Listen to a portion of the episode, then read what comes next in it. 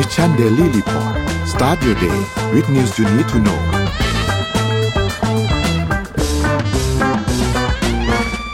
สวัสดีครับขอต้อนรับทุกท่านเข้าสู่ Mission Daily Report ประจำวันศุกร์ที่สิบเจ็ดมีนาคมสองพันห้าร้อยหกสิบหกครับคุณอยู่กับพวกเราสองคนนะครับสวัสดีครับเป๊กครับ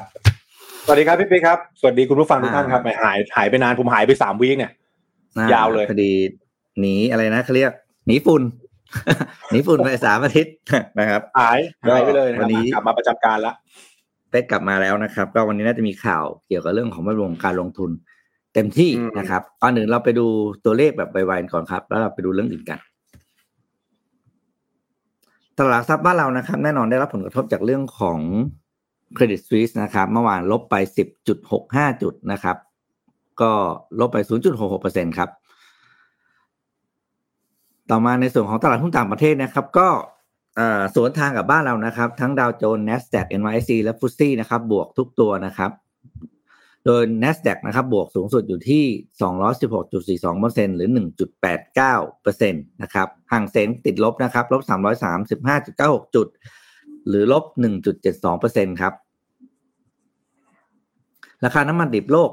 นะครับเมื่อวานบวก ศูนย์จุดสี่สอง นะครับหรือ ศูนย์จุดสี่สอง ดอลลาร์นะครับหรือ ศูนย์จุดหกสองเปอร์เซ็นต์ ในขณะที่ Brent Crude ก็บวกขึ้นเช่นกันนะครับที่ ศูนย์จุดแปดเปอร์เซ็นต์ ครับราคาทองคำเมื่อวานลดลงนิดหน่อยนะครับ ศูนย์จุดสาม ดอลลาร์นะครับอยู่ที่ ศูนย์จุดศูนย์สองเปอร์เซ็นต์ นะครับแทบไม่มีความต่างครับคริปโตเคอเรนซีเมื่อวานก็บวกขึ้นนะครับค่อนข้างเยอะนะครับ Bitcoin บวก สองจุดสองสี่เปอร์เซ็นต์ Ethereum บวก สองจุดสองเจ็ดเปอร์เซ็นต์ Binance นะครับบวกบวก แปดจุดสองแปดเปอร์เซ็นต์ Solana บวก สองจุดหกเจ็ด แล้วก็ Bitcup บวก สามจุดสี่เปอร์เซ็นต์ ครับอ่าหมดแล้วไปมาก็ต้องไปเรื่องของ Credit Suisse ยาวๆกับอะไรนะ เอส วี บี ใช่ไหมเอาอะไรก่อนมาเริ่มเลยครับ เอส วี บี โอเคเดี๋ยวผมผมผมขออนุญาตแทรกตัวเลขพี่ปิ๊กนิดนึงครับพอดีโอ้โหช่วงสามสัปดาห์ที่ผ่านมาโดยเฉพาะสัปดาห์ล่าสุดนะต้องบอกว่าเกิดความผันผวนในเศรษฐกิจโลกมหาศาลมากแล้วก็แต่ละ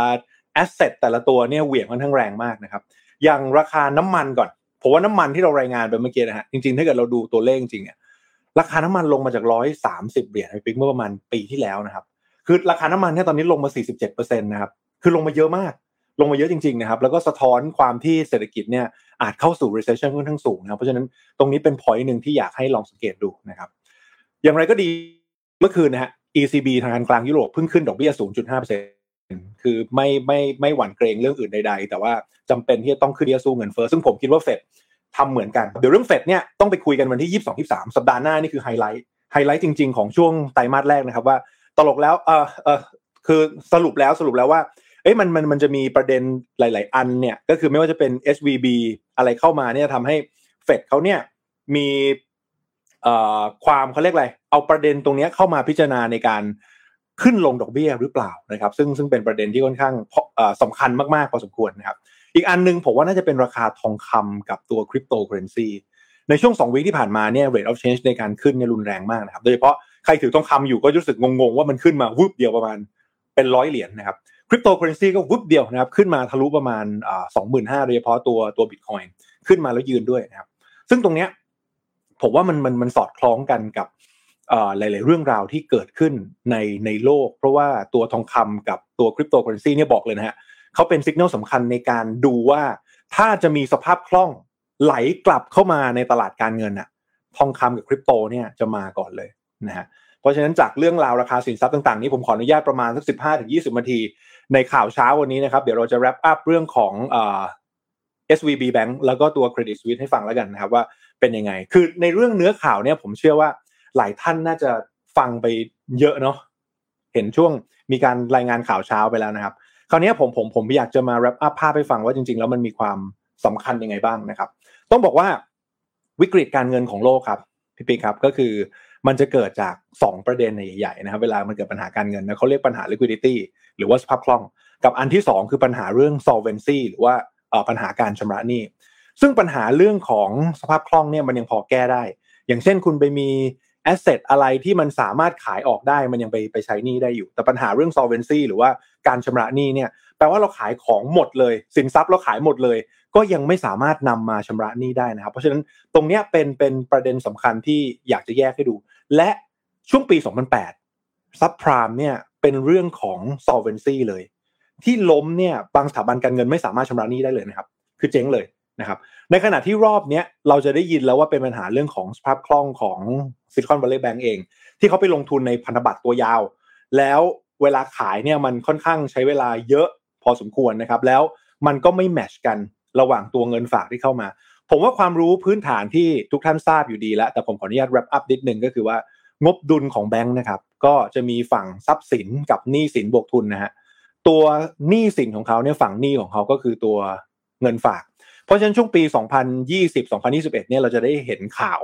ที่ออกมาว่าเฮ้ยแบงค์ไม่ได้ต้องการเงินฝากแล้วเพราะว่าเงินฝากมันไหลเข้ามาในระบบเยอะมากอย่าลืมว่ากลไกพื้นฐานนะครับก็คือการที่อย่าง เฟด หรือว่าธนาคารกลางอื่นๆเนี่ยเขามีการยิงเงินเข้าเข้ามาในระบบแต่เขาไม่สามารถยิงเข้าไปผ่านเขาเรียกอะไรนะยิงเข้าไปตามครัวเรือนได้โดยตรงนะครับจำเป็นที่จะต้องยิงเงินตัวนี้ผ่านแบงค์แล้วแบงค์ก็จะได้ตัวเงินฝากเยอะมากแต่การที่เงินฝากเยอะมากก็เป็นเป็นเป็นหนี้สินของเขาที่เขาต้องจ่ายดอกเบี้ยเพราะฉะนั้นโดยปกติธุรกิจของแบงค์แล้วต้องไปหาแอสเซทมาแมทช์เพราะมันคืองบดุลซ้ายขวาต้องเท่ากันแอสเซทในที่นี้ในช่วงในช่วงเศรษฐกิจดีๆมันก็คือพวกเงินกู้แล้วก็มาแมทช์กันพอดีถูกไหมครับแล้วก็กินส่วนต่างตรงกลางเป็นดอกเบี้ยนะฮะแต่รอบนี้เนี่ยด้วยด้วยความที่เอ่อสภาพคล่องมันสูงมากแล้วเขาหาตัวแอสเซทมาแมทช์เนี่ยเอามาลงให้มันแมทช์กับการการบริหารเงินเขาเนี่ยเขาทำได้ไม่ค่อยดีเท่าไหร่นะแล้วก็ไปลงในพันธบัตรระยะกลางถึงยาวค่อนข้างเยอะเพราะฉะนั้นเวลาที่ดอกเบี้ยมันเป็นขาขึ้นดอกเบี้ยเป็นขาขึ้นนะครับตัวพันธบัตรเนี่ยราคามันก็ลดมันก็เลยทำให้ฝั่งสินทรัพย์เนี่ยราคามันมันลดลงมูลค่ามันลดลง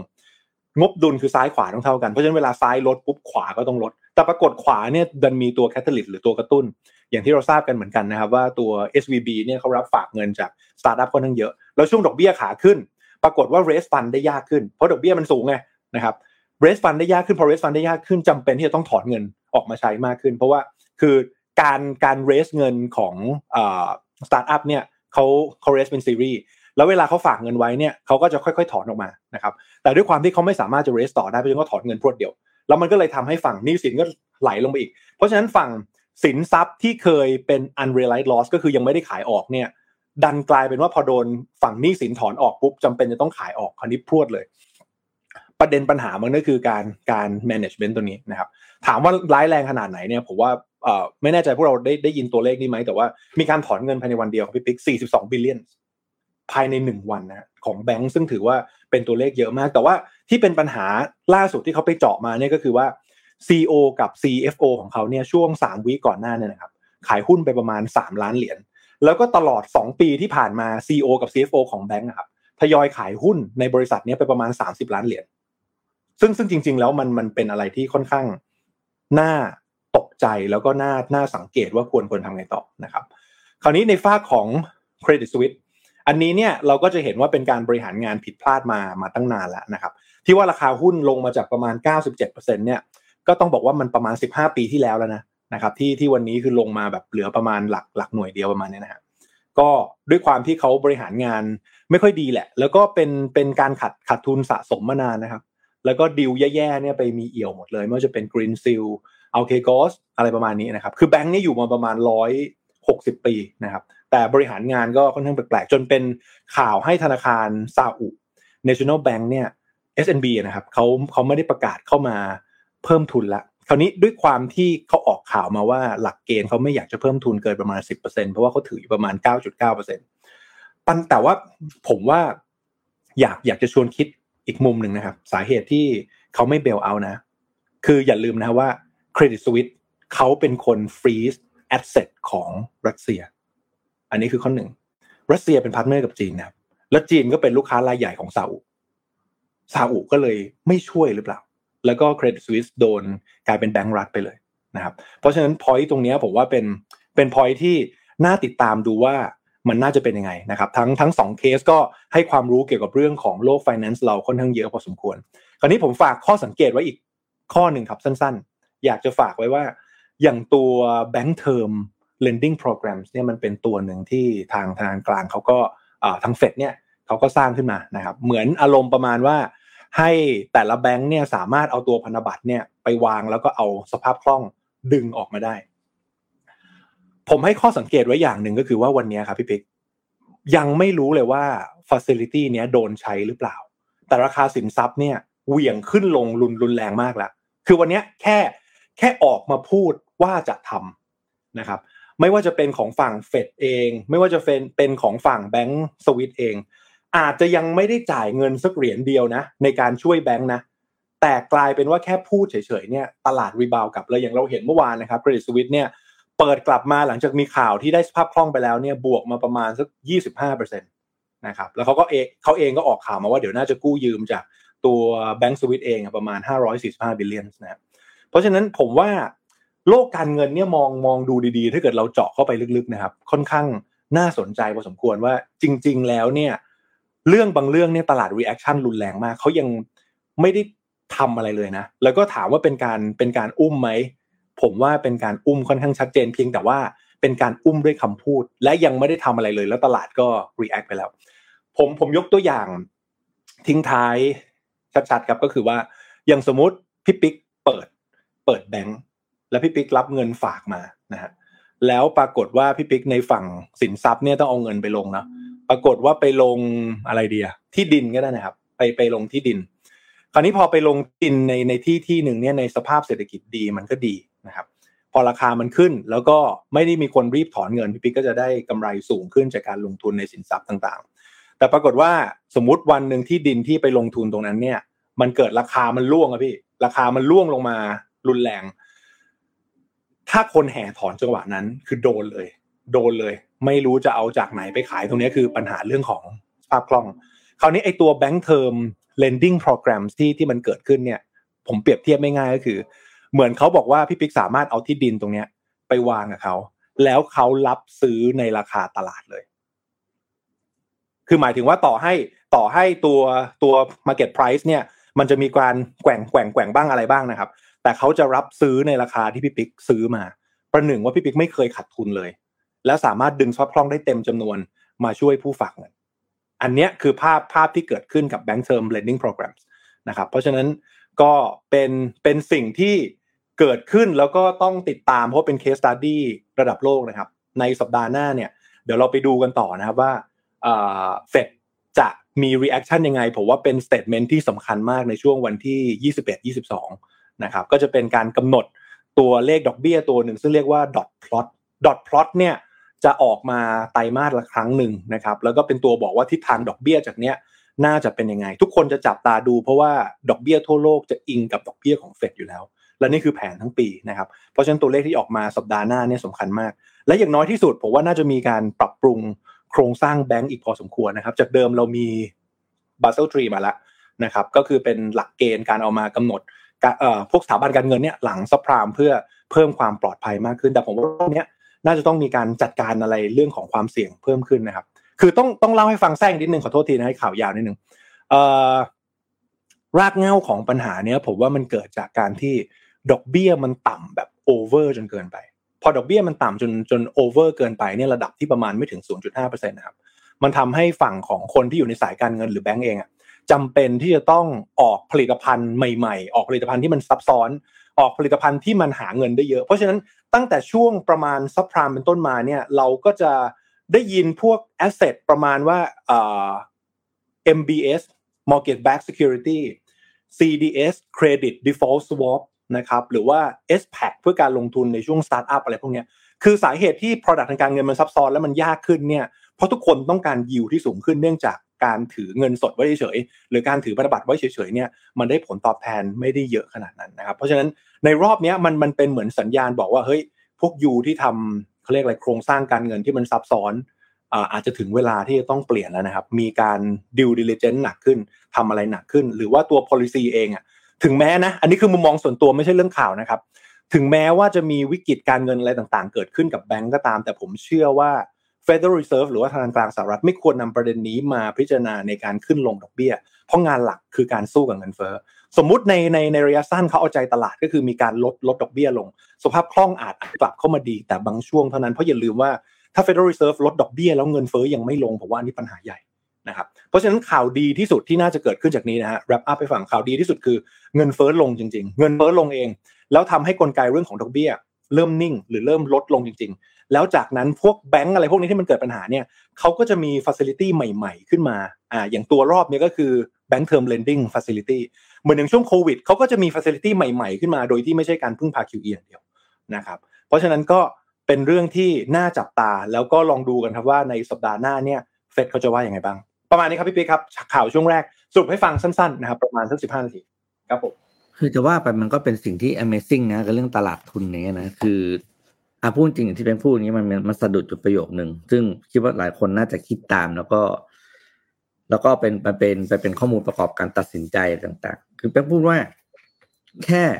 ธนาคารกลางสวิสออกมาพูดใช่ไหมว่าจะเข้าไปดูแล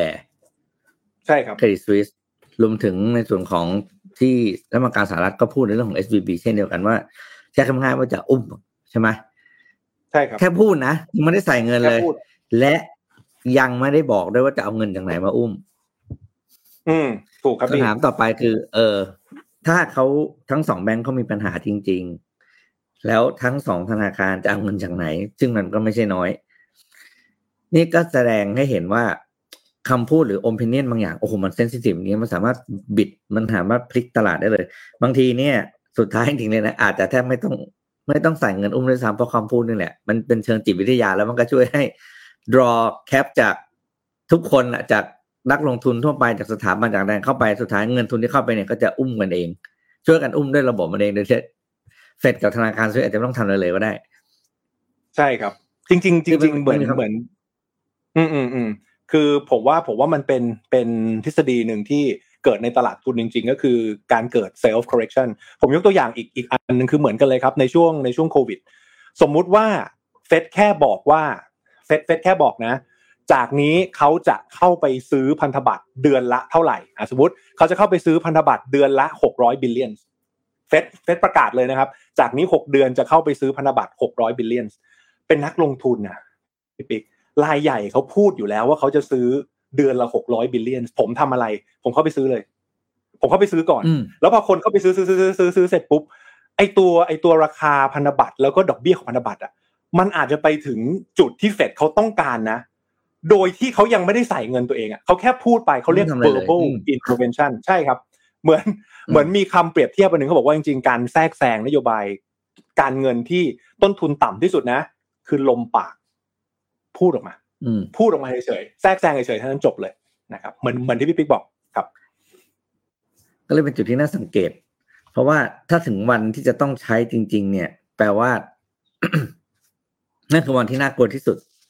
ใช่ครับวันที่ต้องวันที่เฟดหรือธนาคารธนาคารกลางธนาคารกลางสวิสใส่ต้องใส่เงินเข้าไปจริงๆวันนั้นแหละครับคือวันที่น่ากลัวที่สุด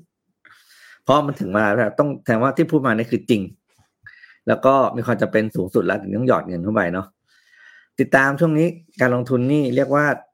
ดูกันทุกวันอ่ะหันหันมาดูข่าวลงทุนมากขึ้นก็ช่วงนี้แหละเพราะว่ามันมี movement เร็วเหลือเกินนะครับ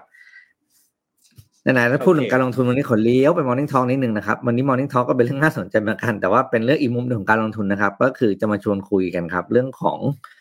วิธีปลดหนี้ในแบบฉบับของคุณนะนะครับว่าแต่ละคนเรามีเทคนิคการปลดหนี้ยังไงบ้างอ่าก็ต้องบอกว่าเราเองเราก็ไม่ได้เราก็ไม่ได้ส่งเสริมทุกคนเป็นหนี้นะครับหรือว่าอะไรต่างๆแต่ว่าถ้าเกิดเรามีหนี้แล้วเนี่ยแน่นอนว่าเราก็ต้องเคลียร์มันนะต้องจัดการหนี้มันเรามีวิธีปลดหนี้ยังไงครับหนี้บ้านหนี้รถอ่าสารพัดหนี้ที่เราจำเป็นจะต้องกู้มาใช้เนาะเราจะต้องเขาเรียกว่าทำการ financial loan มาเนี่ยเรามีวิธีจัดการกับมันยังไงบ้างนะครับหลายเทคนิคมากเต็มหมดแล้วเดี๋ยวท้ายรายการเอามาคุยกันนะครับว่าเรามีเทคนิคยังไงบ้างนะครับก็ที่ที่ภาพเรสเป็นประเด็นมาอืมอ่าเชิญครับดูเทคนิคนิดนึงครับก็หลายๆคนน่าจะเคยรู้จักเจ้า gadget ตัวนี้นะครับที่ชื่อว่า Google Glass นะครับ Google Glass เนี่ยเป็นต้องใช้คำว่าเป็นหนึ่งในสุดยอดนวัตกรรมที่ Google ทำออกมาแล้วก็ได้รับเสียงเรียกว่าฮือฮาอย่างมากตอนที่เปิดตัวนะครับคือตั้งแต่เมื่อปีสองพันสิบสามณวันนั้นราคาขาย Google Glass เนี่ยก็คือ หนึ่งพันห้าร้อยเหรียญนะครับแล้วก็ได้รับความนิยมอยู่ในกลุ่มที่เป็นเรียกว่าเป็น early adopter มากๆนะครับก็คือมองว่าเนี่ยคือคำตอบเลย Google Glass คืออะไรครับก็คือเหมือนคุณมี Google แต่มันอยู่บนจอมันอยู่บนแว่นคุณตลอดเวลานะครับก็คือ คุณมองอะไรไปเนี่ยคุณจะหาข้อมูลอะไรคุณก็สั่งเลยนะครับแล้วก็มันจะขึ้นข้อมูลเกี่ยวกับสิ่งที่คุณมองขึ้นมาได้เลยนะครับแล้วก็มีข้อมูลต่างๆเต็มไปหมดในนั้นซึ่งมันเป็นสิ่งที่เรียกว่าเป็นสิ่งอำนวยความสะดวกเหมือนเราดูแว่นในหนังหนังไซไฟแล้วมันในแว่นมันจะขึ้นข้อมูลตึ๊ดๆอะไรเงี้ยนะครับนี่คือหลักการของ Google Glass นะครับแต่ Google Glass เองในแง่ของ business model นะครับก็ต้องเล่าฝั่งนี้แม้ว่าในส่วนของภาคผู้ผลิตหรือคนที่ทำงานในฝั่งของสายเขาเรียกว่าเทคเลยเนี่ยจะเป็นฝั่งที่ฝั่งของ business ลูกค้า enterprise เนี่ยจะได้รับความนิยมมากๆนะครับเพราะมันสะดวกแต่ในฝั่งของ consumer ครับ Google Glass เนี่ยไม่ค่อยดีเป๊กเพราะอะไรรู้ไหมเพราะว่าเรามองเรามองอย่างนี้ครับถ้าเรามองเรื่อง business model นะมันจะเป็นการมองฝั่งคนซื้อกับฝั่งคนขายฝั่ง user กับฝั่งคนที่อ่ะถ้าแว่นตาก็คือฝั่ง user คือเราคนใส่แว่นเนี่ยดีสิคุณใส่ไปแล้วคุณมองเห็นทุกอย่างถูกป่ะเห็นข้อมูลแล้วคุณหาได้เลยเป๊กใส่ปุ๊บเป๊กเห็นรถคันนึงขับผ่านไปเฮ้ยรถรุ่นอะไรไปกดปุ๊บข้อมูลมันขึ้นหมดเลยแต่ว่านี่คือนี่คือมุมที่ Google มองนะครับแต่อีกฝั่งนึงครับ Google ผมไม่รู้ว่ามันเป็นยังไงแต่ว่าเคยอ่าน article สอง สาม อันเขาเขียนตรงกันก็คือในฝั่งของคนที่ถูกมองอ่ะเป๊กเป๊กเนี่ยเป๊กใส่แว่นอยู่ใช่มั้ยแล้วแว่นเป๊กเป็น Google Glass เป๊กเดิมเราเจอกันเรานะกลายว่าสิ่งที่เป๊กมองเนี่ยเป๊กเหมือนเป๊กสแกนกรรมพี่หมดเลยอ่ะพี่มันใส่อะไรอยู่เคาน์เตอร์เคาน์เตอร์มันก่อนอะไรอย่างเงี้ยเออมันเลยกลายเป็นว่าใน public ในมุมของ public เอ่อต้องใช้คำว่า public เออเนาะคือสาธารณะทั่วไปกลับไม่ค่อยยอมรับครับคือเหมือนกับเรากำลังถูกถูกรูอินน่ะว่าเฮ้ยนี่ใส่ Google Glass มามันมันสแกนเราทุกอย่างได้เลยก็เลยรู้สึกว่าเป็นสินค้าที่กลายเป็น unfriendly ไปอ๋อโอเคเหมือนคุกคามอย่างเงี้ยมั้ยปิ๊กคุกคามใช่มั้ยเวลาเราโดนมองด้วยGoogle Glass พี่ใส่ Google Glass ไปเจอใครเนี่ยก็แบบโอ้โหแต่มันก็มันก็ไม่ถึงขนาดเพราะจริงฟีเจอร์พวกนี้มันมันปิดได้นะพวกนี้มันมันมันไม่ได้กับขนาดนั้นแต่ว่ามันมันสามารถทำได้จริงแล้วก็เลยกลายเป็นว่า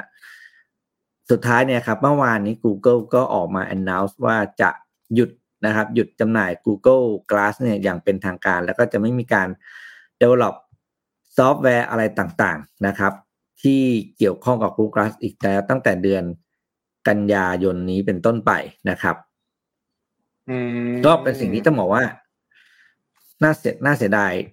มากๆเหมือนกันนะครับเพราะจริงแล้วเนี่ยถ้าในมุมของ บี ทู บี ที่ใช้นะครับ Google Glass เนี่ยถูกเอาไปใช้แล้วมีประโยชน์อย่างมากในอุตสาหกรรม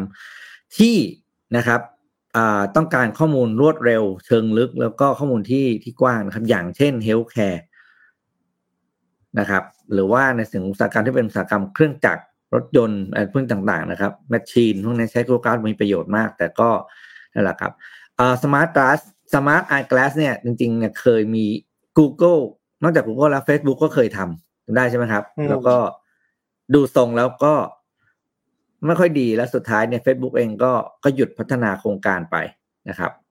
ก็น่าเสียดายครับแต่ก็นั่นแหละครับใครมี Google Glass อยู่ก็ต้องบอกรีบขายนะรีบขายเดี๋ยวมันจะกลายเป็น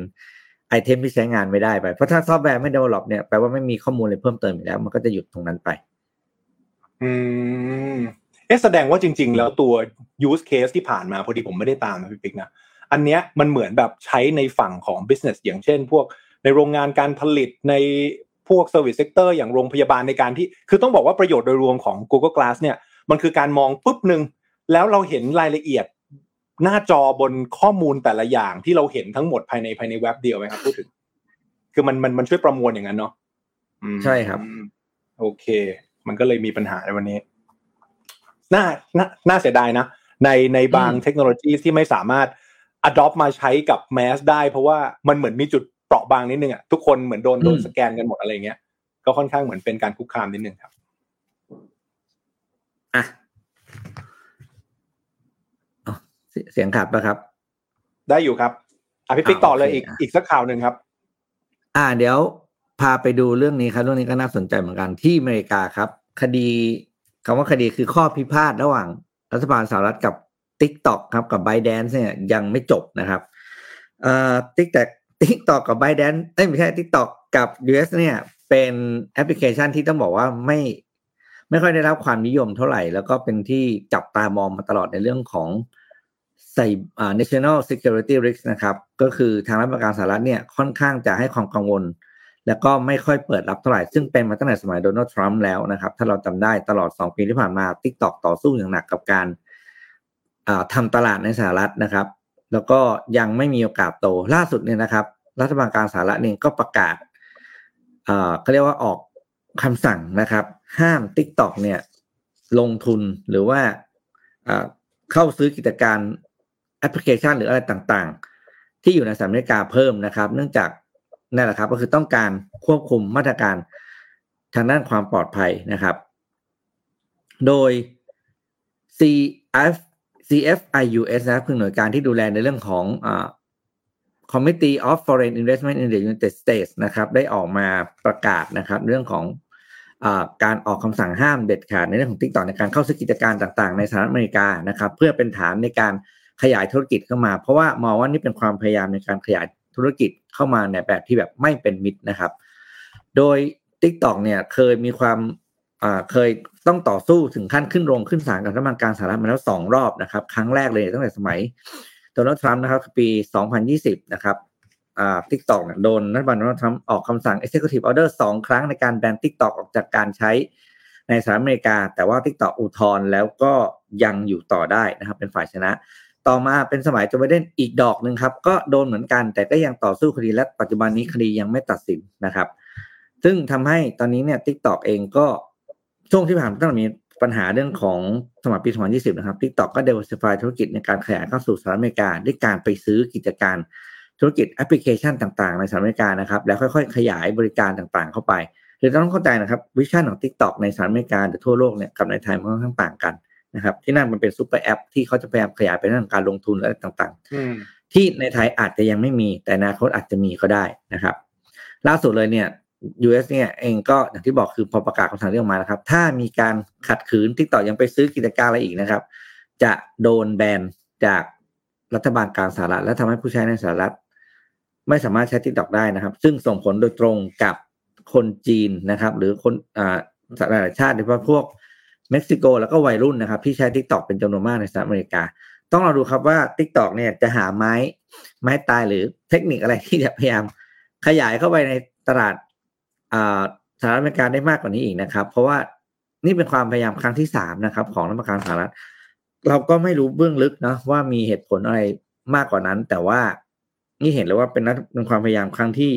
ครั้งที่สามนี่ถือว่าไม่ธรรมดานะครับการที่รัฐบาลกลางสหรัฐเนี่ยจะออกโรงห้ามแอปพลิเคชันใดสักอันหนึ่งนะครับซึ่งสองสัปดาห์ก่อนพี่เอามาเล่าแล้วคือที่ อี ยู เนาะก็ได้แบน TikTok ออกจากเครื่องของเจ้าหน้าที่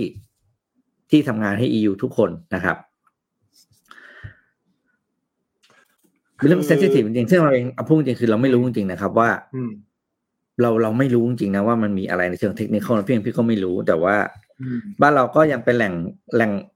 แหล่งทำเงินได้โอเคก็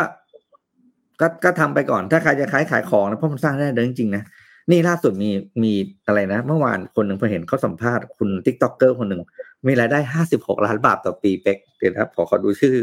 ก็ TikToker ท่านนั้นก่อนปีเดียวนะครับขายขายของใน TikTok เลยครับขายของใน TikTok เขาเขาแบบเขาไลฟ์แล้วก็ทำคอนเทนต์ก็เลยมีทั้งขายของมีสปอนเซอร์มีไม่รู้ว่ามีเป็นเป็นเป็นชื่อคุณป้าแต่ว่าอ่านเรื่องราวของเขาแล้วอินสปายมากนะโหสู้มากแบบยอมรับตัวเองคือเป็นหนึ่งคนที่อ่านแล้วชื่นชมชีวิตเขาบอกเขาก็ทำงานปกตินั่นแหละก่อนหน้านั้นแล้วก็ถ้าถ้าตกงานนี่มีนะเขาบอกเขามีประโยชน์ที่ชอบมากเขาบอกว่าถึงตอนนั้นเนี่ยให้ทำอะไรก็ได้ไม่อายแล้วแล้วก็คือก็มาแต่งตัวแบบอ่าเป็นแบบใส่วิกใส่อะไรขึ้นแล้วก็แรปแต่เขาเป็นติ๊กต็อกเกอร์คนอ่าอยู่ที่พังภาคใต้นี่ขอโทษป้าป้าชวนหรือป้าจำชื่อไม่ได้ขอโทษจริงถ้าใครรู้ชื่อช่วยช่วยพิมพ์เข้ามาบอกหน่อยนะครับคืออ่านเรื่องราวเขาแล้วอินสปายมากๆคือความลำบากผลักดันเนี่ยเขาสู้อ่ะสู้จนมาถึงจุดนี้ก็แบบโอ้สุดยอดจริงคนนี้เดี๋ยวเดี๋ยวขอหาชื่อก่อนอ่ะเป๊กไปครับต่อผมผมผมว่าก็ก็ก็เป็นเป็นเวนึงที่เป็นไฮป์ในแต่ละช่วงนะพี่ปิ๊งเราสังเกตนะช่วงช่วงที่เทคโนโลยีใหม่ๆเข้ามาในแต่ละช่วงครับผมไล่ไปเลยตั้งแต่ ไอ จี Facebook รวมถึง TikTok นะมันจะมีอยู่ไฮป์นึงอ่ะซึ่งซึ่งมันจะเป็นช่วงแบบ exponential สุดๆอ่ะช่วงนั้นอ่ะถ้าใครทำทันอ่ะก็คือจะโกยได้จะโกยได้แต่คือคือสมมุติถ้าเกิดช่วงเนี้ยจะมาเริ่มแบบเพิ่งเพิ่งเพิ่งมาทำเนี่ยซึ่งจังหวะนั้นต้องไปดูกันเองนะครับว่าเป็นยังไงเนาะแต่ว่ามันก็จะมีช่วงที่มันซึมๆไปอะไรประมาณนั้นนะครับอ่ะก็เรื่องของ TikTok ผมว่าเป็นเป็นเป็นเป็น raise ประเด็นที่ดีเพราะว่า ถ้าเกิดดูแล้วจากหลายๆข่าวไม่ว่าจะเป็น Google Glass อะไรก็ตามหรือว่า TikTok เนี่ยผมว่าตอนนี้คนเริ่มกลัวเรื่องการที่เทคโนโลยีจะเข้ามารู้เรื่องส่วนตัวเราเราเยอะเกินไปนะพี่ปิ๊กเนาะมันมันเป็นประเด็นระดับประเทศเลยอ่ะบางทีที่เขาไม่ให้พัฒนาตอบเขากลัวเรื่องเรื่องเทคนี่แหละว่ามันน่าจะเป็นไงต่อแต่ในมุมผมนะถ้าถ้าเรากลับมามองในมุมตัวเศรษฐศาสตร์จริงนะครับผมรู้สึกว่าการที่เราไปบล็อกอะไรพวกนี้มันเป็นตัวที่ทำให้เกิดเงินเฟ้อนะครับเพราะอย่าลืมว่าตอนนี้โลกโลกที่ผ่านมาเนี่ยที่ต้นทุนแรงงานมันถูกเพราะว่าเราสามารถเอาซอร์สไปประเทศไหนก็ได้ globalization ไงแต่พอวันนี้พอมันเกิดปัญหาระหว่างประเทศขึ้นมาเฮ้ยเทคโนโลยีประเทศนี้ไม่เอาทั้งๆที่บางทีเขาอาจจะเป็นแหล่งเอาซอร์สแรงงานราคาถูกหรือว่าวัตถุดิบราคาถูกในสิ่งที่เราทำก็ได้ปรากฏต้องยกกลับมาทำประเทศตัวเองทั้งยวงเพราะกฎหมายบางอย่างที่มันโดนบล็อกไว้เพราะฉะนั้นพวกนี้ครับมันเลยทำให้ต้นทุนผมทำผมเชื่อว่าเป็นตัวเป็นตัวที่ทำให้เกิดเงินเฟ้อด้วยซ้ำคือทำให้ต้นทุนราคาแรงงานแล้วก็ตัวบริการเนี่ยมันสูงขึ้นแล้วทำให้ผู้ผู้ผลิตจะต้องดันเข้าไปในในฝั่งของราคานะเพราะฉะนั้นตรงนี้ก็เป็นเป็นหลายเรื่องนะเป็นเป็นประเด็นที่สำคัญนะครับอ่ะโอเคผมพามาอีกหนึ่งข่าวนะครับก็จะเป็นตรงกับตัว Morning Talk ของเราพอดีนะครับเรื่องของการแก้หนี้วันนี้ชวนมาคุยเรื่องของตัวนโยบายพักหนี้นะครับซึ่งก็จะมีหลายๆพรรคซึ่งเคยทำออกมานะครับแล้วก็วันนี้ก็ชูเรื่องการการพักหนี้มานะครับคราวนี้สภาพัฒน์เนี่ยเขาก็เป็นห่วงนะครับเขาบอกว่าเอ่อเป็นห่วงนโยบายการหาเสียงของพรรคการเมืองนะครับโดยเฉพาะการชูเรื่องการพักหนี้หรือแม้แต่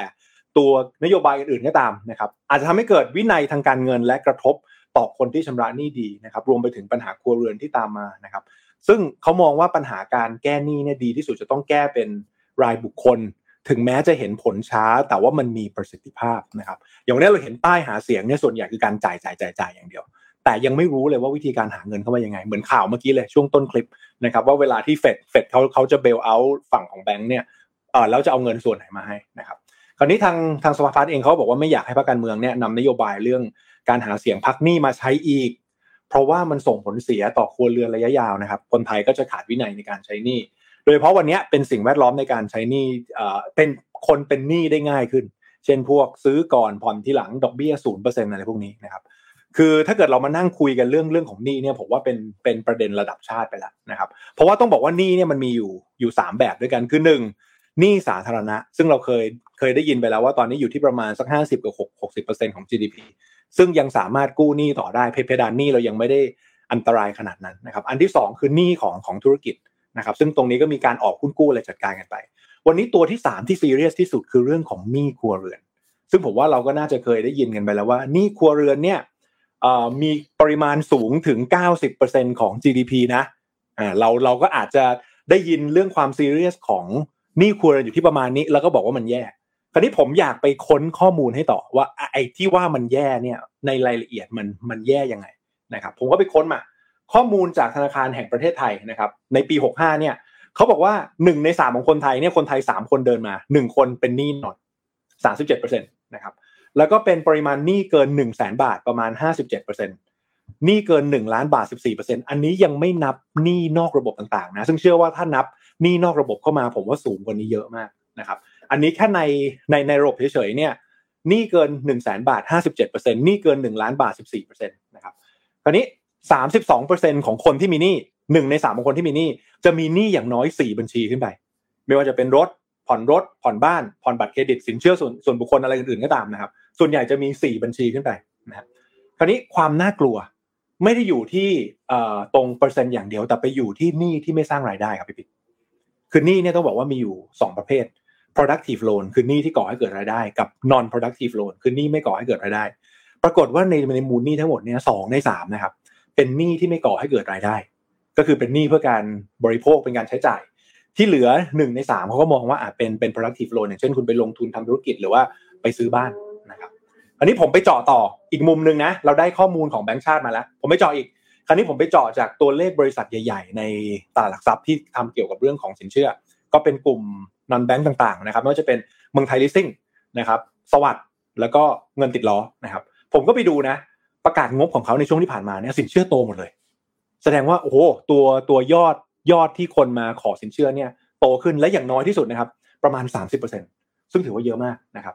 บแต่ในทางกลับกันที่น่ากังวลนะดูจากงบบริษัทจดทะเบียนนะครับ เอ็น พี แอล หรือว่าหนี้เสียเนี่ย โตในอัตราเร่งที่สูงกว่าคือแน่นอนการตัดเป็น เอ็น พี แอล ในแต่ละที่ก็จะมีมีความต่างกันอย่างเช่นตัวหนี้เนี่ยเขาจะมีอยู่สามระดับนะครับระดับปกติก็คือใช้ใช้หนี้ประมาณเนี้ยมีมีเอ่ออะไรเตือนมาแล้วก็แล้วก็จ่ายไปนะครั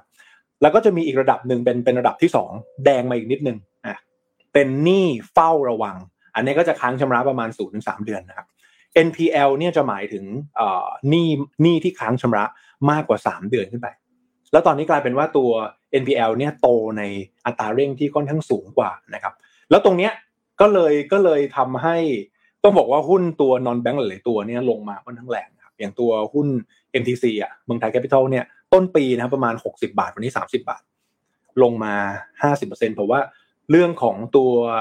หนี้เสียเนี่ยค่อนข้างเป็นอะไรที่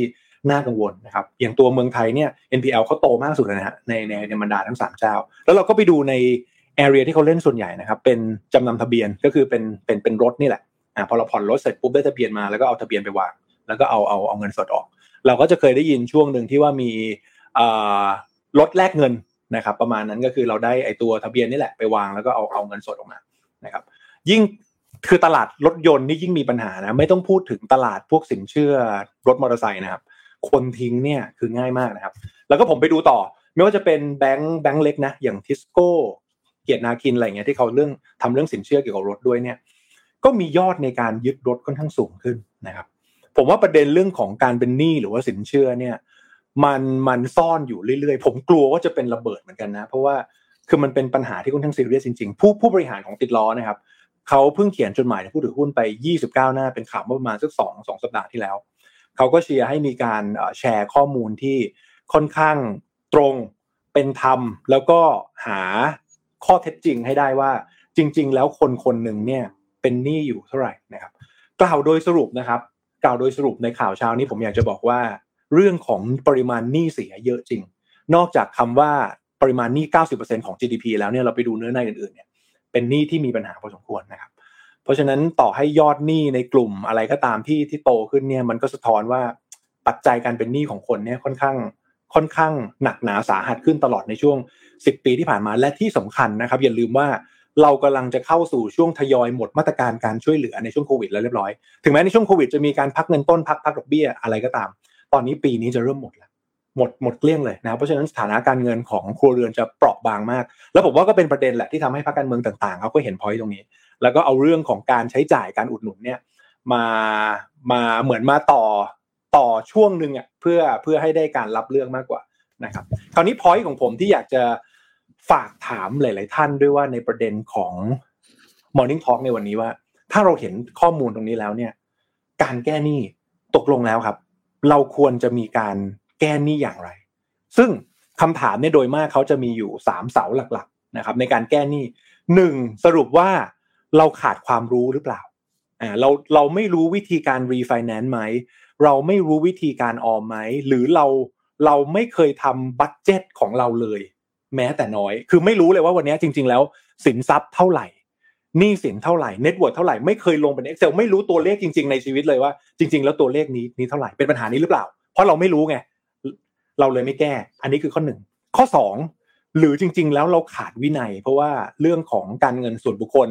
ไม่ใช่เรื่องแค่ของตัวเลขอย่างเดียวเพราะต่อให้เราได้ตัวเลขมาแล้วแต่ถ้านิสัยใช้จ่ายเรายังเหมือนเดิมเราไม่ชอบออมเราชอบใช้จ่ายล่วงหน้าใช้จ่ายแบบมือเติบอะครับเต็มที่มันก็เลยเป็นปัญหาในการก่อหนี้เพราะว่าการก่อหนี้ก็คือการเอาเงินในอนาคตมาใช้ด้วยการเอาแรงงานในอนาคตไปแลกเพราะฉะนั้นวันนี้มันมันก็จะวนลูปเหมือนเดิมนะครับหรือทางที่สามก็คือเฮ้ยเราขาดวิธีการหารายได้จริงๆซึ่งไม่รู้ว่าเอ๊ะแล้ววันนี้คือคือนอกจากจะไปประหยัดหรือใช้หนี้แล้วเนี่ยมันมีวิธีการหารายได้ทางอื่นอย่างไรบ้างนะครับเพราะฉะนั้นตรงนี้ก็เป็นประเด็นที่ต้อ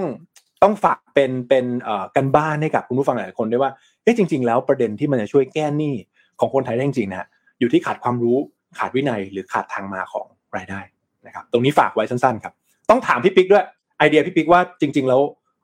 แก้หนี้กันยังไงดีฮะโอ้คือถ้าถามพี่นะมันมันทำมันทำเป็นสเต็ปจริงๆนะครับการแก้หนี้คือเราไม่พูดเราไม่พูดเรื่องควรจะเป็นหนี้หรือไม่เป็นนะอันนั้นจบไปละเพราะว่าวันนี้เราคุยเรื่องสเต็ปของการแก้แล้วครับการแก้หนี้มันคือโลจิกมากๆเลยคืออย่างแรกเริ่มต้นมันคือการคุณต้องทำความเข้าใจหนี้ของคุณก่อนเนาะแยกแยะหนี้ก่อนคุณมีหนี้สั้นหนี้ยาวหนี้ดอกเบี้ยสูงดอกเบี้ยต่ำกี่เปอร์เซ็นต์หนี้ไหนเป็นหนี้จำเป็นและไม่จำเป็น นี่ไหนที่จะทำ ความเสียหายเราในระยะยาวคุณต้องชำระหนี้ออกมาก่อนแล้ว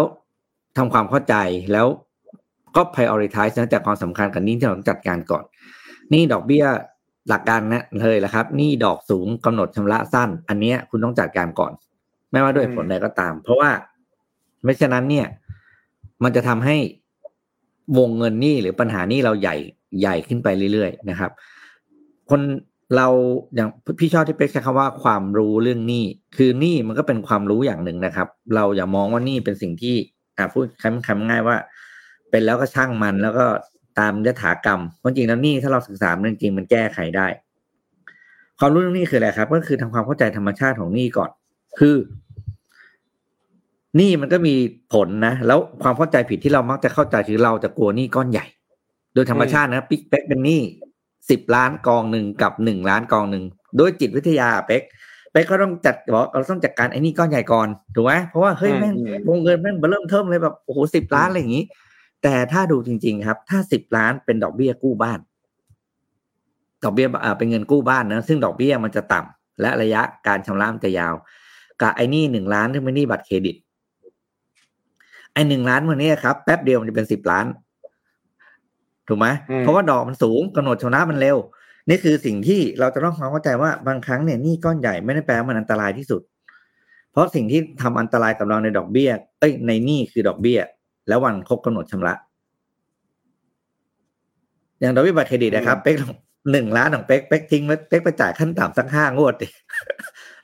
โอ้โหเขาเรียกว่าพี่งอกถ้าจนแบบเป็นเท่าไหร่ก็ไม่รู้อ่ะถูกไหมในขณะที่ดอกเบี้ยบ้านหรือดอกเบี้ยอสังหาเนี่ยเป๊กจ่ายตามกำหนดที่เขาจ่ายเท่านั้นน่ะมันไม่เป็นไรไงเป๊กไม่ต้องโปะก็ได้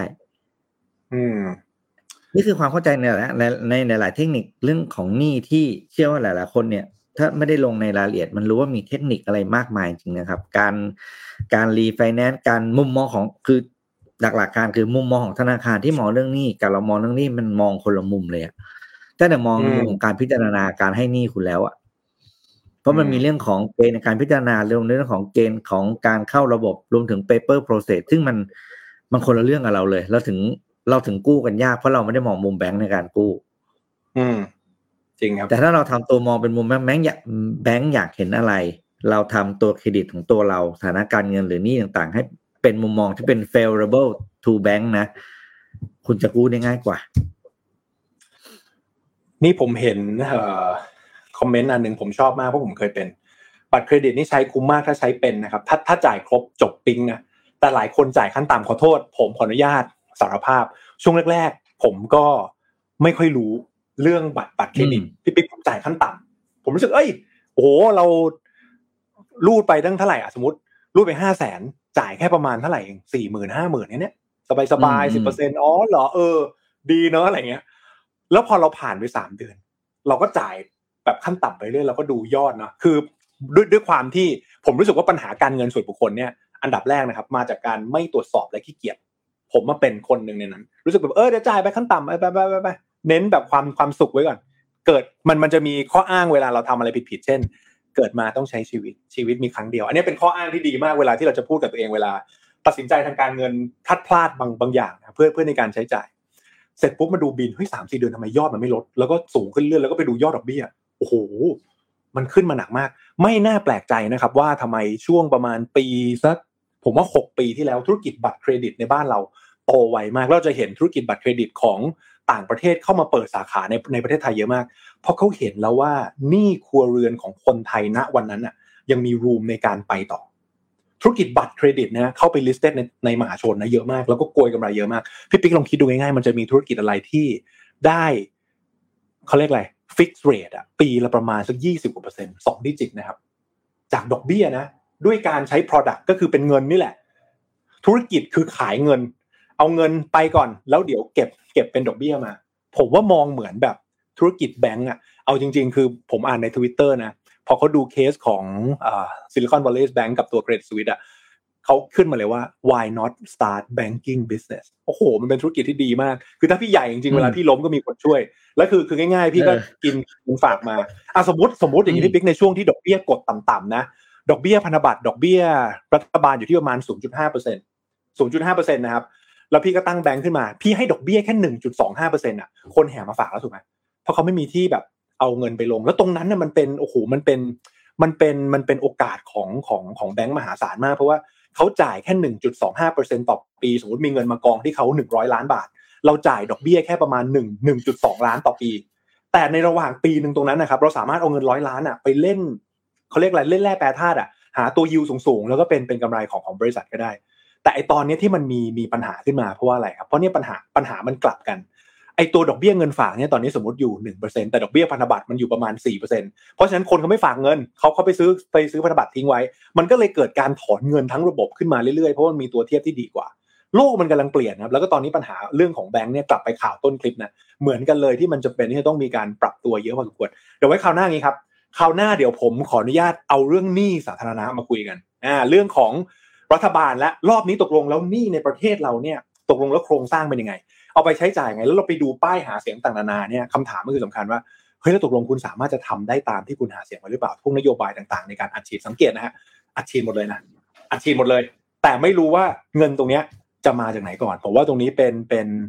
ประเด็นสำคัญไม่งั้นเนี่ยเดี๋ยวฐานะการคลังเดี๋ยวยิ่งแย่ไปเรื่อยๆผมเคยผมเคยคุยไว้แล้วนะครับในรายการบอกว่าเฮ้ยบางทีเรื่องของ Debt to จี ดี พี หรือว่าระดับหนี้ต่อ จี ดี พี อ่ะไม่ได้สำคัญเท่าที่ว่าเวลารัฐบาลก่อหนี้ก้อนนึงครับเขาไปทำอะไรบ้างไปทำอะไรต่อเราอ่ะอยากรู้ตรงนี้ว่ามันมี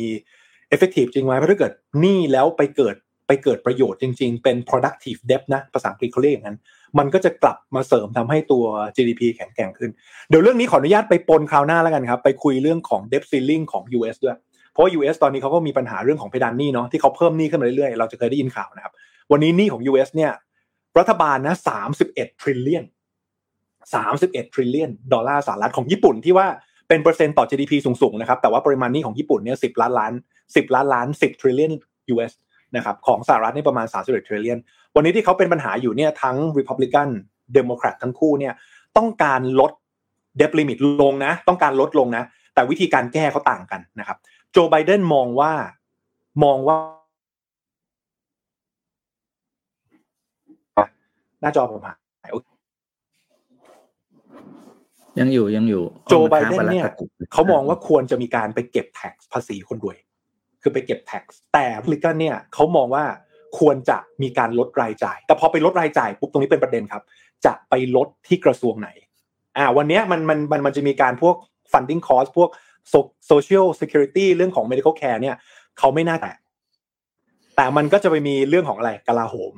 อ่าเรื่องของกลาโหมเรื่องของอะไรหน่วยงานอื่นๆที่มันจะชอบเป็นเป็นเป็นประเด็นขึ้นมาว่าเฮ้ยตกลงแล้วกลาโหมนั้นจำเป็นต้องใช้หรือเปล่าว่าเป็นประเด็นเกือบเกือบว่าจริงๆแล้วงบคุณเอาเอาไปใช้ยังไงบ้างนะครับยังไม่ต้องพูดถึงงบเกี่ยวกับสิ่งแวดล้อมนะพี่ปิ๊กเราจะเห็นว่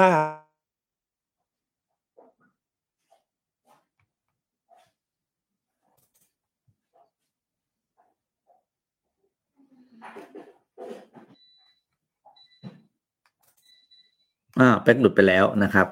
ก็พูดเรื่องแค่พูดเรื่องป้ายหาเสียงนี่แป๊กหลุดไปเลยนะครับก็ไม่เป็นไรครับพูดต่อให้ก็ได้นะครับก็คืออ่าป้ายหาเสียงต่างๆเนี่ยอย่างที่เราเห็นนะเราก็จะมีคำถามว่าตกลงก็ทำได้เหรอเขาก็จะหาตังค์มาจากไหนอะไรอย่างเงี้ยนะครับก็อย่างว่าแหละครับมันก็คือป้ายหาเสียงก็คือป้ายโฆษณาอย่างหนึ่งนะครับเราก็ดูแล้วก็ใช้วิจารณญาณของเราแล้วกันดูว่า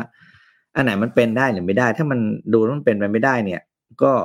ก็ก็อย่าไปเลือกนะครับแต่ประเด็นที่สำคัญก็คือผมคิดว่าสิ่งที่จะต้องตามต่อก็คือเรื่องของเวลาเขาโฆษณาป้ายหาเสียงเนี่ยมันก็เหมือนป้ายโฆษณาที่เราเห็นน่ะมันต้องมีจุดจุดมีเงื่อนไขดอกจันตามซ่อนอยู่ตลอดอยู่แล้วว่าอย่างเงี้ยเขาบอกว่าให้รักษาโรคฟรีอย่างเงี้ยซึ่งโดยโดยทางปฏิบัติเนี่ยเอาพูดจริงมันเป็นไปไม่ได้อยู่แล้วคุณจะไปรักษาโรคบางโรคฟรีได้ยังไงผมยกตัวอย่างผมยกตัวอย่างป้ายนึงแล้วก็เห็นคือเราเองพี่เคยทำงานโรงพยาบาลพี่ก็จะรู้ว่าบางโรคเนี่ยมันเป็นโครนิกก็คือต้องต่อเนื่องไม่ใช่ครั้งต่อครั้งถ้าหากเป็นหวัดกินยาฟรีเอออันนี้พี่ยังฟังนะพี่ยังเข้าใจนะเพราะว่าอ่ะพี่เป็นหวัดพี่ไปหาหมอหนึ่งครั้งพี่ก็อย่างค่ายาอาจจะ สี่ถึงห้าร้อย จบไปอ่านี่พี่พี่ว่า make sense แต่อย่างบางโรคอย่างโรคไตอะครับเป๊กโครนิกคือคำว่าโครนิกคือคุณรักษาแล้วคุณต้องรับการรักษาต่อเนื่องแล้วเขาบอกเขาจะให้เราฟอกไตฟรีโดยซึ่งโดยหลักการดีมากนะเพราะว่าการฟอกไตมันก็เป็นภาระทางเศรษฐกิจของประชาชนถูกไหมครับแต่ประเด็นนึงคือทุกคนเลยหรือเปล่า ที่จะได้รับสิทธิ์ตรงนี้แล้วไอ้ค่าใช้จ่ายตรงนี้จะเป็นใครจะจ่ายสุดท้ายมันเลี้ยวกลับมาไหนรู้ไหมมันเลี้ยวกลับมาที่คนที่เป็นฐานภาษีทุกคนใช่ครับโอ้จะต้องแล้วมันจะถามมันจะกลับมาเป็นอะไรครับฐานภาษีอย่างเรามาเป็นค่ากินค่าอยู่ภาษีอย่างรัฐบาลมาจากสี่รายได้เนาะสี่ช่องทางนะแวตอ่าภาษีมูลค่าเพิ่มใช่ไหมครับสรรพสามิตภาษีรายได้ของตัวเราแล้วก็ภาษีรายได้ของนิติบุคคลมันมาจากสี่ก้อนนี้แหละครับไม่นับอันอื่นที่แบบยุบยิบนะเช่น import tax อะไรพวกนี้นะครับสรุปก็คือไอ้วงเงินที่เคยเป็นคำว่าฟรีอ่ะพวกเรานั่นแหละครับเป็นคนจ่ายเออนะครับก็ได้แต่ตั้งคำถามมาที่เป๊กเห็นนะว่าก็ถามเอาเงินจากไหนมาทำหมออะไรแล้วไม่ใช่อันเดียวนะเพิ่มเงินให้กับผู้สูงอายุเรียนฟรีโอ้โหมันเขาเรียกว่าที่สุดของการอัดฉีดอ่ะอืมอืมอืมอืมอืมผมผมขอยกตัวอย่างเสริมนิดเดียวครับพอดีว่าเคสที่เคสเคสเมื่อกี้ที่ที่พี่ปิ๊กพูดเมื่อกี้ผมผมนึกไปถึงเคสปีสองพันแปดที่เกิดขึ้นช่วงวิกฤตตอนนั้นพอดีก็คือว่ามันจะเป็นช่วงที่ตอนนั้นนะครับหนี้ภาคธุรกิจกับหนี้ครัวเรือนสูงมากนะครับแล้วพอมีการเข้ามาช่วยเหลือของของภาครัฐเนี่ยมันเลยทำให้ตั้งแต่ปีสองพันแปดเป็นต้นมาเนี่ยหนี้ภาครัฐเอ่อของ ยู เอส เนี่ยเติบเติบโตขึ้นแบบ exponential คือโตขึ้นเรื่อยๆสิ่งที่ผมอยากบอกก็คือว่าถ้าเราไม่หาวิธีการแก้ไขปัญหาจริงจังอย่างช่วงปีสองพันแปดเนี่ยที่ภาคครัวเรือนภาคธุรกิจเขาเขากลับมาดีเนี่ยมันกลายเป็นว่าไอ้ก้อนหนี้ตรงนั้นนะครับมันสวิชมาอยู่ที่ภาครัฐมันแค่เปลี่ยนที่มามันไม่ได้หายไปเพราะฉะนั้นหมายถึงว่าจริงๆแล้วปัญหาปีสองพันแปดที่มันค้างคาอยู่อ่ะวันนี้ผ่านไปแล้วประมาณสิบกว่าปีเนี่ยยังไม่ได้รับการแก้ไขแต่ไอ้มูลหนี้เสียตรงนั้นเนี่ยถูกสวิชมาที่ภาครัฐแทนนึกออกไหมฮะคราวนี้ผมเลยมองว่าวันนี้หนี้ต่อ จี ดี พี ของครัวเรือนเราซึ่งซีเรียสมากอยู่ที่เก้าสิบเปอร์เซ็นต์ เผลอๆนะฮะจุดที่จะสามารถแก้ไขปัญหาตรงนี้ได้เฉพาะหน้ากับการเลือกตั้งในรอบนี้ผมว่าเผลอๆก็ก็คือจะจะคล้ายๆสูตรปีสองพันแปดคือเป็นการสวิชภาคเงินบางส่วนของของคนหรือว่าครัวเรือนแล้วสวิชมาเป็นภาครัฐแทนซึ่งแน่นอนพอมันเป็นหนี้ของภาครัฐมันจะเป็นประเด็นมากเพราะฐานรายได้ที่รองรับหนี้ตรงนี้คือภาษีของทุกคนในประเทศเพราะฉะนั้นมันมันมันมันจะมีประเด็นที่เราเคยได้ยินนะครับไม่ว่าจะเป็นของฝั่งต่างประเทศหรือบ้านเราเองเรื่องของหนี้กยศ Student Loan ที่เขามองว่าเฮ้ยจะยกยอดหนี้ให้เลยไหมจบเลยไหมเคลียร์หนี้เลยไหมหรือหนี้อะไรที่มันเป็น personal loan ต่างๆเนี่ยจะเคลียร์คัทเลยไหมแฮร์คัทเลยไหมผมว่าตรงเนี้ยมันเป็นประเด็นที่น่าสนใจว่าในการเลือกตั้งรอบเนี้ยครับมันจะเป็นการ switching เพื่อเปลี่ยนผ่านให้หนี้ครัวเรือนน่ะมาเป็นหนี้ของภาครัฐด้วยการสนับสนุนหรือการอุดหนุนบางอย่างหรือมาตรการช่วยเหลือของภาครัฐเหมือนเดิมหรือเปล่าซึ่งผมว่ามีเพราะนี่คือวิธีการแก้ปัญหาระดับโลกที่มันผ่านมาคือก้อนนี้มันไม่ได้หายไปแต่มันต้องมีใครสักคนดูดซับก้อนนี้เสียนั้นน่ะไว้กับตัวเองแล้วก็โป่งขึ้นเรื่อยๆนะครับแล้วก็รอวันที่เราสามารถสร้างอะไรดีๆขึ้นมาสร้างงานสร้างเงินขึ้นมาแล้วก็ดัน productivity ทั้งประเทศขึ้นมาได้จริงๆนะครับเดี๋ยวไว้ประเด็นนี้ขออนุญาตพอดีโทษทีวันนี้ผมคุยยาวเลยเรื่องของเศรษฐกิจนะเดี๋ยวไว้สัปดาห์หน้าเดี๋ยวไว้ผมผมมาเติมเรื่องของหนี้สาธารณะอีกนิดนึงนะครับนี่ละคุยไปยาวๆหายไปนานก็ต้องอย่างนี้แหละนะครับชุดใหญ่ชุดใหญ่ไปชุดใหญ่ไปแล้วมาจังหวะพอดีด้วยนะพี่เออจังหวะแบบโอ้โหกำลังวุ่นวายครับอ่าเดี๋ยวพาไปเลี้ยวไปดูเรื่องของ geopolitics นิดนึงครับอันนี้เป็นเรื่องที่น่าสนใจมากเพราะว่าเป็นอีกหนึ่ง movement ที่เชื่อว่าเป็นผลจากการที่จีนเนี่ยพยายามจะขยายเขาเรียกว่าใช้คำว่าขยายอำนาจแล้วกันเนาะแต่อำนาจขยายอิทธิพลของจีนไปสู่ทวีปอเมริกาใต้นะครับคือล่าสุดเนี่ยนะครับฮอนดูรัสนะครับจากที่เคยเป็นประเทศที่รับรองสถานะของประเทศไต้หวันนะครับผมใช้ใช้คำนี้นะครับแล้วก็ตอนนี้ล่าสุดฮอนดูรัสเนี่ยเปลี่ยนละนะครับคือปัจจุบันนี้มีเพียงสิบสี่ประเทศทั่วโลกเท่านั้นที่รับรองสถานะของไต้หวันมันเป็นประเทศนะครับแต่ว่าล่าสุดเนี่ยไต้หวันกำลังจะเสียสถานะการรับรองไปอีกจากหนึ่งประเทศที่เคยรับรองนะครับซึ่งนั่นก็คือของฮอนดูรัสนั่นเองภายใต้การนำของประธานาธิบดีเซียวมาลาคาสโตรนะครับซึ่งมีซึ่งได้ออกมาแสดงท่าทีว่าฮอนดูรัสเนี่ยอาจจะเริ่มยกระดับความสัมพันธ์กับจีนนะครับซึ่งแปลว่าถ้าคุณยกระดับความสัมพันธ์กับจีนแปลว่าคุณจะต้องไม่ไม่รับรองไต้หวันนี่คือนี่คือกติกาที่เราเราทราบอยู่แล้วทั่วโลกนะครับแม้ว่าประธานาธิบดีคาสโตรเองจะยังไม่ได้ออกมายืนยันว่าจะยุติความสัมพันธ์ อะไรกับทางไต้หวันนะครับนับตั้งแต่เธอเข้ามาดำรงตำแหน่งตั้งแต่ปีสองพันยี่สิบเอ็ดนะครับแต่เธอก็ได้มอบหมายให้ กระทรวงต่างประเทศเนี่ยศึกษาแนวทางความเป็นไปได้ที่จะยกระดับความสัมพันธ์ระหว่างฮอนดูรัสกับจีนนะครับซึ่งถือเป็นหนึ่งในนโยบายที่เธอตั้งแต่ทำสำเร็จเพราะว่าสิ่งที่ทางฮอนดูรัสกำลังต้องการจากจีนนะครับก็คือเงินกู้วงเงินสามร้อยล้านเหรียญเพื่อนำมาสร้างเขื่อนผลิตไฟฟ้านะครับซึ่งท่าทีดังกล่าวนี้เนี่ยทำให้อ่าเรียกว่าเป็นที่น่าสนใจมากนะครับและการแสดงจุดยืนตรงนี้เนี่ยเกิดขึ้นก่อนที่ประธานาธิบดีไช่อิงเหวินของไต้หวันจะมีกำหนดการเยือนอเมริกากลางอย่างเป็นทางการด้วยนะครับคือเราคงมองเห็นนะครับว่าปัจจุบันเนี่ยรัฐบาลปักกิ่งพยายามที่จะขยายอิทธิพลเข้าไปในภูมิภาคละตินอเมริกานะครับซึ่งภูมิภาคนี้เนี่ยถือว่าเป็นเรียกว่าเป็นเป็นยุทธศาสตร์สำคัญในด้านการอ่าดำเนินนโยบายต่างประเทศของไต้หวันนะครับโดยรัฐบาลปักกิ่งนะครับ มีเจ็ดประเทศแล้วนะครับที่สถาอ่างที่ที่มองว่าเคยมีความสัมพันธ์ที่ดีของไต้หวันนะครับและจีนเนี่ยพยายามก็จะไปลดระดับความสัมพันธ์ตรงนั้นเพื่อขยายอำนาจของตัวเองเข้าไปนะครับซึ่งสิ่งที่น่าสนใจมากคือต้องบอกว่าทวีปอเมริกาใต้เนี่ยเป็นเป็นพื้นที่ที่ต้องใช้คำว่าจีนเนี่ยยังยังมีอิทธิพลค่อนข้างน้อยนะครับเนื่องจากแน่นอนคือมันเป็นทวีปที่ใกล้กับอเมริกาเนาะนั้นจีนเองก็หมายมั่นว่าจะขยายระดับเข้าไปตรงนี้นะครับก็เชื่อว่าในช่วงห้าปีจากนี้นะครับจีนจะพยายามยกระดับความสัมพันธ์กับประเทศต่างๆในอเมริกากลางและอเมริกาใต้มากยิ่งขึ้นไปกว่านี้อีกนะครับเพราะว่าถ้าเกิดไปถึงตรงนั้นได้เนี่ยแปลว่าจีนเนี่ยต้องใช้คำว่าเคาะประตูบ้านสหรัฐอเมริกาแล้วนะอืมคือตอนนี้จีนไปทุกที่แล้วถูกไหมครับไปเอเชียไปแล้วที่ตะวันออกเฉียงใต้ไปแล้วยุโรปไปแล้วอะไรต่างๆไปแล้วแอฟริกาใต้จีนไปแล้วหรืออเมริกากลางและอเมริกาใต้ที่จีนยังเข้าไม่ถึงเต็มที่ห้าปีจากนี้ครับดูเลยว่ามูฟเมนต์มันจะไปทางนั้นแล้วเพราะที่เหลือเนี่ยมันจบด้วยโครงการมาเวลวันโรดหมดละจีนไปถึงเรียบร้อยนะส่งรางรถไฟเข้าไปส่งคนเข้าไปในไทยนี่ก็ก็ก็ไม่น้อยนะครับคือเราก็คงรู้ว่าจีนเองเขาก็มาซื้อมหาวิทยาลัยเอกชนในไทยไป สองสาม ที่แล้วนะอืมแล้วก็เปลี่ยนหลักสูตรการเรียนการสอนแล้วคนเรียนก็มาใช้อ่าคนจีนเข้ามาใช้ชีวิตมาเรียนที่มหาวิทยาลัยเหล่านั้นอะไรเงี้ยก็คือเป็นการสร้างคอมมูนิตี้มันคือการสร้างการส่งการส่งคนจีนเข้าไปอยู่ในประเทศต่างๆนี่แหละอเมริกากลางกับใต้เนี่ยจีนยังไม่ถึงแต่จีนเห็นไหมไม้ตายจีนไม้เดียวเลยส่งเงินให้เงินกู้เพราะจีนเนี่ยมีหน้าตักคือหน้าตักเยอะไง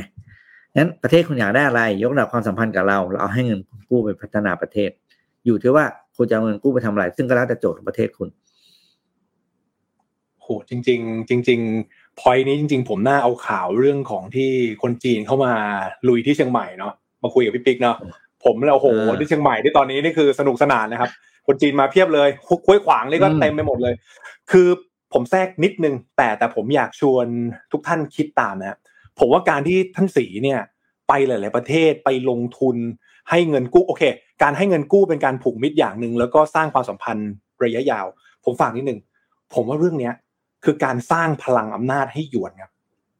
คือการสร้างพลังอำนาจให้กับหยวนวันนึงนะ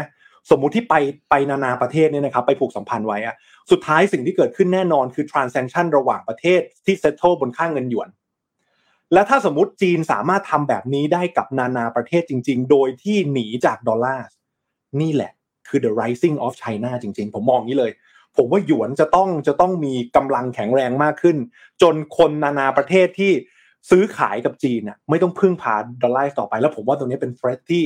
สำคัญมากคือคือนึกไปถึงประเด็นตัวของที่คุณเรดาริโอสเขาเขียนในหนังสือนะครับ The World Changing Order คือทุกครั้งที่มันมีการเปลี่ยนผ่านกันอะระหว่างมหาอำนาจโลกอะซึ่งภาพมันจะกลายเป็น ยู เอส กำลังลงแล้วจีนนะขึ้นแล้วพอมันเจอ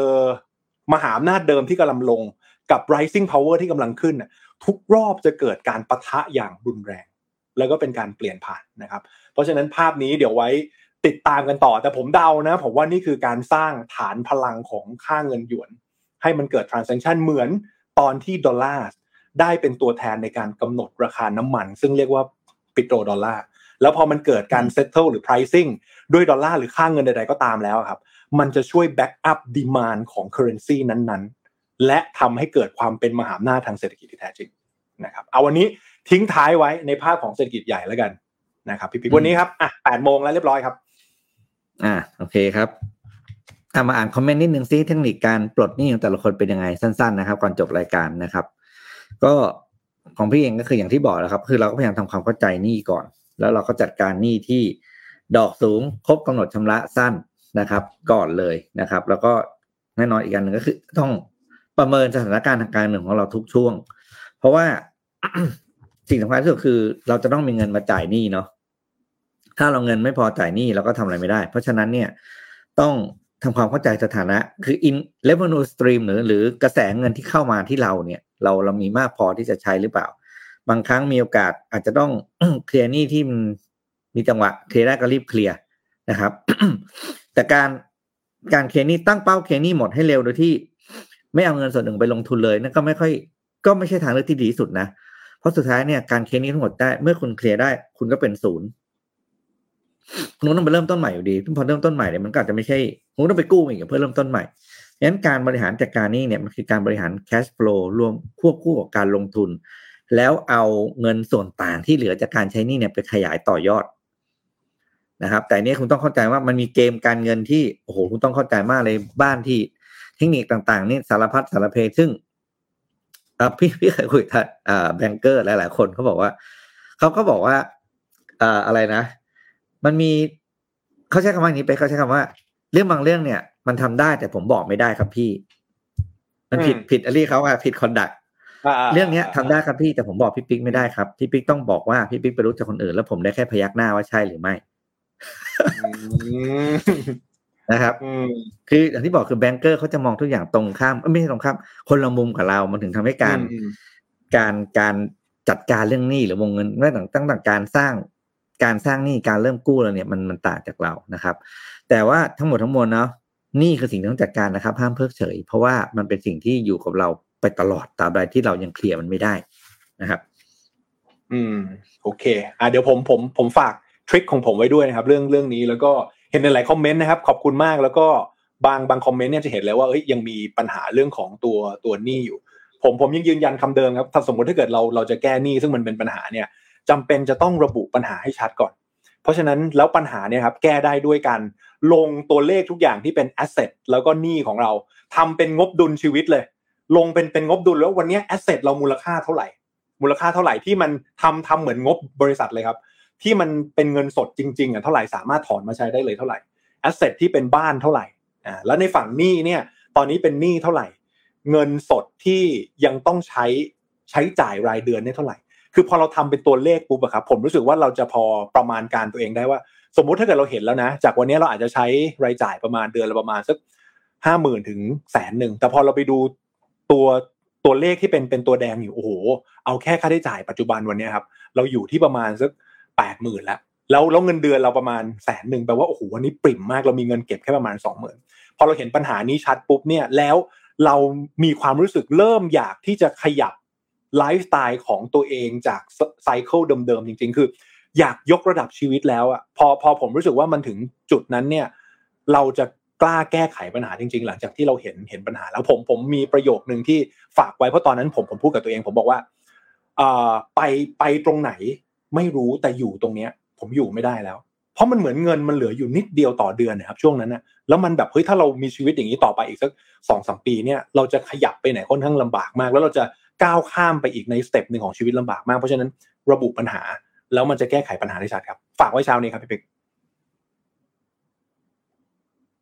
โอเควันนี้ก็ครบถ้วนยาวนานเมามันกับข่าวเศรษฐกิจหลายๆอันที่เราสองคนเอามาฝากกันนะครับก็ขอบคุณทุกท่านนะครับที่อยู่กับ Mission Daily Report มาตลอดนะครับเราก็พยายามจะหาเรื่องราวดีๆความรู้ทางด้านเศรษฐกิจการตลาดธุรกิจเทคโนโลยีมาเล่าให้กับทุกๆท่านได้ฟังกันทุกเช้านะครับสำหรับวันนี้เราสองคนขอลาไปก่อนแล้วพบกันใหม่วันจันทร์หน้าครับสวัสดีครับสวัสดีครับ Mission Daily Report Start your day with news you need to know